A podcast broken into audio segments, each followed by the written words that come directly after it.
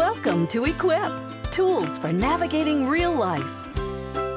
Well, I am Pam Kanaly, and I am so excited to have this interview with my friend Linda Ransom Jacobs, author of Divorce Care for Kids, a dear friend of mine, a ministry partner for many years, right? Many years. We yes. go back a ways, and it's just my thrill to be able to grab Linda for a minute as she's passing through town and uh, be able to talk to her about some issues that are so important concerning single moms. And I know you're all excited to hear this. So, anyway, I just uh, thank you for being here today. I'm excited. I Thank know. you. Me too. Okay, well, I kind of want to talk about uh, the church today and what the church can do to uh, make church life appealing to single parents and what they can do and, and what that looks like. So I may just shoot some questions your way and just kind of Okay, we'll, we'll just banter back and forth. So here we go. So I want to ask Linda, why is it important for churches uh, to minister to single parent families? So many of them don't have programs, but why is that important? Single parents are they're struggling in our world today, uh, and single parents' loneliness is a big issue. Um, they they work hard uh, and they have to care for their children. They need the Lord and they need a place to go where they feel family, where they feel community, where they feel accepted. And church should be the place that they do that. Church should be the place they can go and find family. So it's important because many times, let me just tell you a story. Uh, a lady in our church came to visit one Sunday, and she uh, struggled coming to visit the church. But when she got there, as she got out of her car, she's very apprehensive, didn't know where to go. And an older lady in the church just walked up and said, Oh, is this your first time? Are you alone? Let me take you and walk you into the church. And walked her into the church. Immediately, my little single mom mm. felt comfortable. Yes. She felt accepted. Mm-hmm. She felt a place that she could go and, and find comfort and find mm-hmm. people. And she didn't really know what she was going for, but you know, eventually she found the Lord.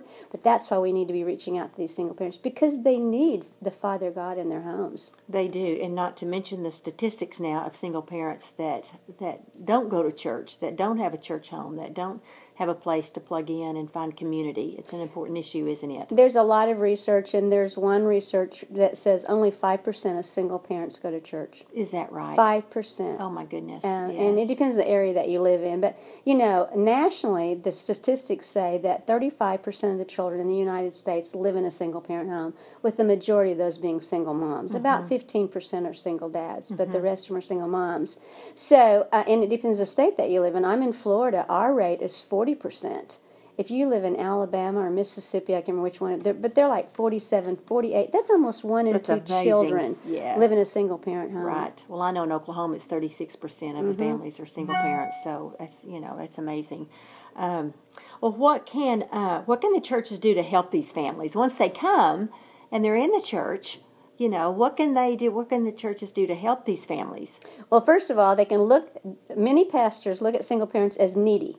They don't. They shouldn't be looking at single parents as needy people. Yeah, maybe at the very beginning, when you're first entering this role of parenting alone, you might be needy. Might need some funding, or you might need schooling. But you know what? Once you get healed, single parents can contribute so much to the church. So the main thing they need to be that needs to happen is they need to be accepted. They need to feel like they belong. Yes. And not only that, but they need to be able to contribute to the church.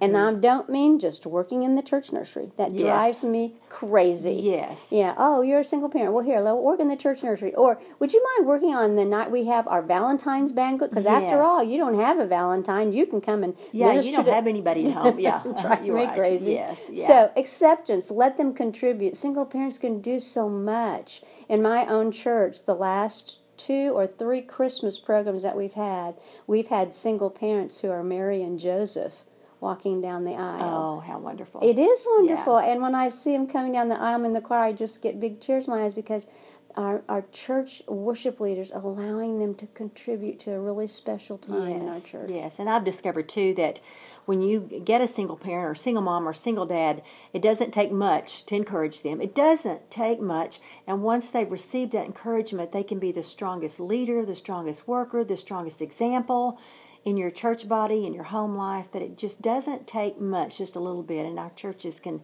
step up to the plate in that area, don't you think? And they'll be there. They'll be there every time the They're church committed, doors are yes. open because they are committed, and they'll give of their funds.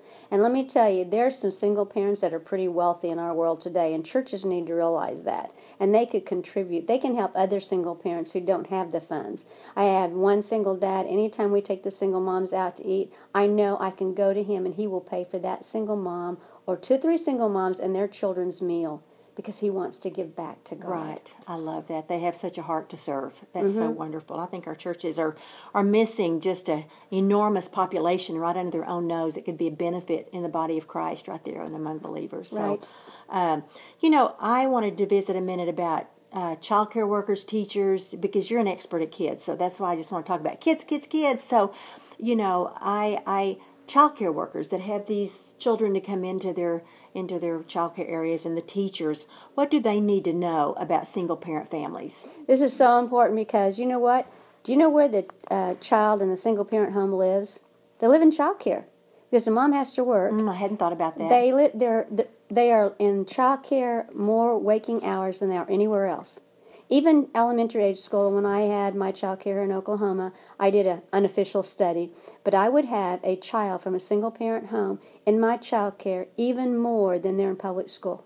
oh my By the time you count all the early days out, the holidays, summer, mom has to work. They'd be there at six thirty in the morning to five thirty or six at night. They were in under my uh, influence longer than anywhere else, and so childcare workers really do need to understand single moms, and, and just they need to be uh, compliant. They need to be compassionate. So when this little single mom brings that baby in and she forgot to make the bottles, give her a break for Pete's sakes. Go make the bottles for her. Or they forget to buy the diapers. Have some diapers there. You can charge her later for the diapers. But I just think we have to open our hearts of compassion. And then we also need to know how to deal with these children because these are the children many times who cause the behavior issues in childcare, who cause all your discipline problems. So instead of instead of punishing them and instead of using the one, two, three strikes you're out, I don't know if you know what that is, but the first time you do something wrong, your name goes on the board. The second time your mom's called. The third time you can't come back for two three days. The kid doesn't care. They would rather be home with mom anyway because maybe they were at dad's all weekend. They want to be with mom. So we need to teach and we need to train childcare workers how to look at these children, how to work with them. Okay so they look at them differently They look do at them times. differently and then how do that what what do they do as far as interaction with them as far as any games or any any um, you know to connect with them or do you have anything like connectors you know once Yes, they come in, how do you connect with them Absolutely. And for any child coming into child care, there should be some type of greeting every single time the child walks in the door. like a Be- name greeting or a high five, a fist bump, a hug, Mm. any type of thing. Children from single parent homes, especially when you first move into single parent home, if a ritual has disappeared, that ritual has to be replaced. And let me give you an example. So, dad's in the home, and every day when he leaves, he gives the, the little five year old a fist bump and says, Bye, son, I'll see you later. And then dad moves out. That ritual leaves. That ritual needs to be replaced. Now, that's not saying the single mom has to go do the fist bump, but she needs to do some type of ritual to say goodbye to that child every morning. The same thing needs to happen in childcare. When they walk in the door, they need some kind of ritual, whether it's a high five, a fist bump. It needs to be the same thing every single morning so the kid counts on it. And then again when the child leaves. That's a big That's connecting awesome. point. See, mm-hmm. rituals are the emotional glue that holds relationships together. And we don't realize that a lot of times. And so these children, somebody's walked out the door, a dad or a mom, uh, mom starts dating, that guy leaves. These a lot of people disappearing out of their lives, or they have to move, or they have to go to different child care because mom has to take a, a, a lower paying job, or she has to work extra hours, whatever. There's a lot of people coming and going in this child's life, so they need deep connections, and the child care worker can fill in that gap and be that deep connection. You know. 25 years later, I have children finding me on Facebook who say, Miss Linda, is this you? I just oh, want you Oh, to know what happened in my life and how I turned out. Hmm. And I, if it hadn't been for you and your staff when my parents divorced, I don't know where I'd be today. Hmm. Hmm. So, child care can play a major role they really can in these children's lives. And we are not doing enough workshops to train child care workers to work with these children. So, other than routine, other than compassion, do you have anything to say about any projects, art projects? Or I know sometimes you draw pictures of family, and and then issues come up that you know I don't have a daddy or something like that, or or you know how how do they handle situations like that? I have a perfect story, and it actually happened right here in the Oklahoma City area, um, four-year-old classroom. And so um, the project was, or five-year-old, I remember. The project was draw your family, and there was a piece of paper and try. And so this one little boy, he just grabbed that paper and he just tore it into shreds, and he threw it on the floor. And so the teacher, was very wise and who'd been through a lot of my training, went over. no, she'd been through my training and she knew exactly what to do. She went over and she got another piece of paper and she folded it. She realized this child had just been through divorce. So she folded the paper and she said, Draw your mom's family your family with your mom on one side and turn it over and draw your family with your dad on the other side. Mm. And he could do that. Yes. But he couldn't separate, draw your family. He was angry because he didn't feel like he had a family. Mm-hmm. Right, that is so So great. projects like that, understand, and okay, let's say you're going to make a Mother's Day gift or, excuse me, a Christmas gift. These children need to make two things. Then they make two cards, one for Yes. mom, one for dad. Two gifts, one for mom, one for dad. Mother's Day comes up, um, and the child is with dad. All of a sudden, the child's out of control. So why not? Why can't the child care person be like a substitute mom and take that child under her wing? Or, or Father's Day's coming up. What are you going to do with all these little kids who don't have a father around? And you're making Father's Day gifts. So maybe an older grandfather type person That's can excellent. be in your child care, can come in and out your doors every once in a while. Um, mentors and things in your child care that can mentor to these children. Then when it comes to be Father's Day, they make Grandpa Bruce or whoever a Father's Day gift card and give it to him when he comes in the That's door. so great. I love that.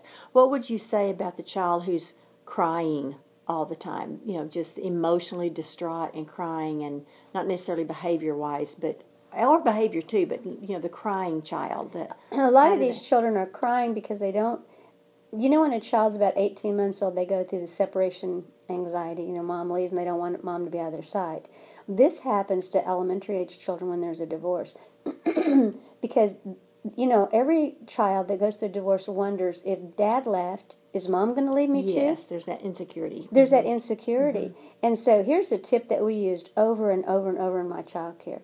And I tell parents to use this now. It's, I call it the key concept. But here, you know, so you're going to be leaving the child at child care. The mom, this child is struggling. They don't want to stay. They're crying. So if mom will just get a dummy key and say, "This is the key to our house," and, and put it on a chain and say you can wear it around your neck or whatever but i want you to hold the key to our house until i get home tonight till i get back and pick you up this is the child mom can't leave me because i have the key to the house.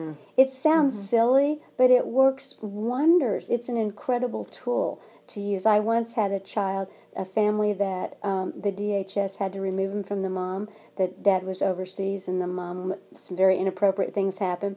And so they had um, uh, they had visitation with the mom, so the state worker would come to our child care and pick him up and then take him for the visitation.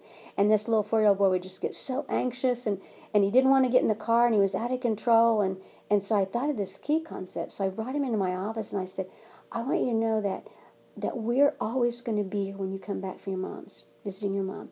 And, and I have this key that goes to our front door. And so when you leave, I'm putting this on a ribbon, and when you leave, you come in here and you get this key. And then when you come back, you can hang this key right up here. And you, we will not leave until you get back because we cannot lock our doors until you get here. Oh, that's so great. That's a sneaky way, but it works, doesn't it? It works. And Yes. one day I heard, several months went by, I heard this screaming in the parking lot.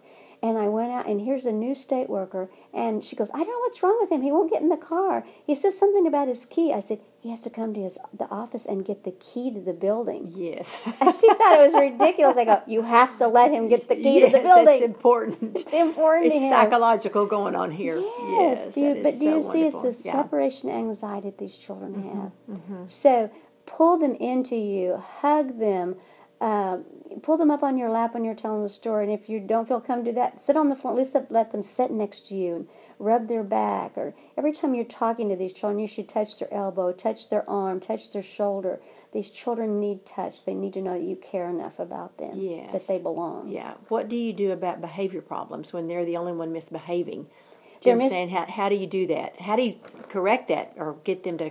For the most time, when a child mis- is misbehaving, it's their voice screaming out for some help. Mm-hmm. And so this sounds crazy, but when they come in the morning, the first time they start to misbehave, like they knock somebody's crayon off the floor, that should be addressed immediately. See, because if you don't address that, then I don't feel like I belong. Mm-hmm. And I have to feel like I belong. So it could be just something as simple. Oh, Johnny, you knocked the crayon up off the on the floor. Um, let me help you pick it up. So you're not leaving. See, what we usually do is go pick that crayon up, crayon up, pick that crayon up off the floor. Mm-hmm. Where, we, where if you said, "Let me help you pick it up," do you see the difference? Yes. At one point, the child's in trouble, but the other point, I'm helping you.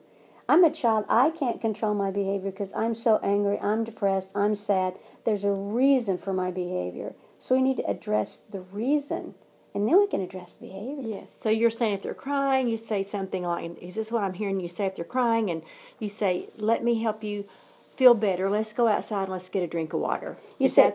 You can say, "I noticed you're really upset this morning. What can I do to help you today?" Hmm. Just to help you feel better because they don't understand feelings. yes. What can I do to help you today? Do you need me to get you some water? And and people, child care people, I don't have time for that. You know what? You don't have time not, not to, to, do that. Yes, because it just escalates. Yeah, yeah. it's just going to escalate. So you get control of it early on. Okay. And I do an eight-hour workshop on discipline and guidance. I'm just giving you quick excerpts. This is awesome. Yeah. Now, how can we get in touch with this eight eight-hour? discipline and workshop where can we go to find that well you know a lot i write a lot of blogs mm-hmm. i write them to church ministers but any child care any school teacher can use and it's just blog.dc4k.org. It stands for Divorce Care for Kids.org. Yes. But there's a whole section over probably 200 articles on discipline guidance, brain research, all those kinds of things. And I do go out and train some, but you know, it's all free. You just pull it up and then you can print it off and hand it to some people or hand it to the child care worker or just use it to train people with. That's what it's there for to mm-hmm. train church workers, child care, anybody that's working the child divorce. That's awesome. And my last question concerning this is so the parent comes back to pick up their child and they have just been a, a little mess the whole time and you've tried really hard. What do you tell the mom so that she doesn't leave?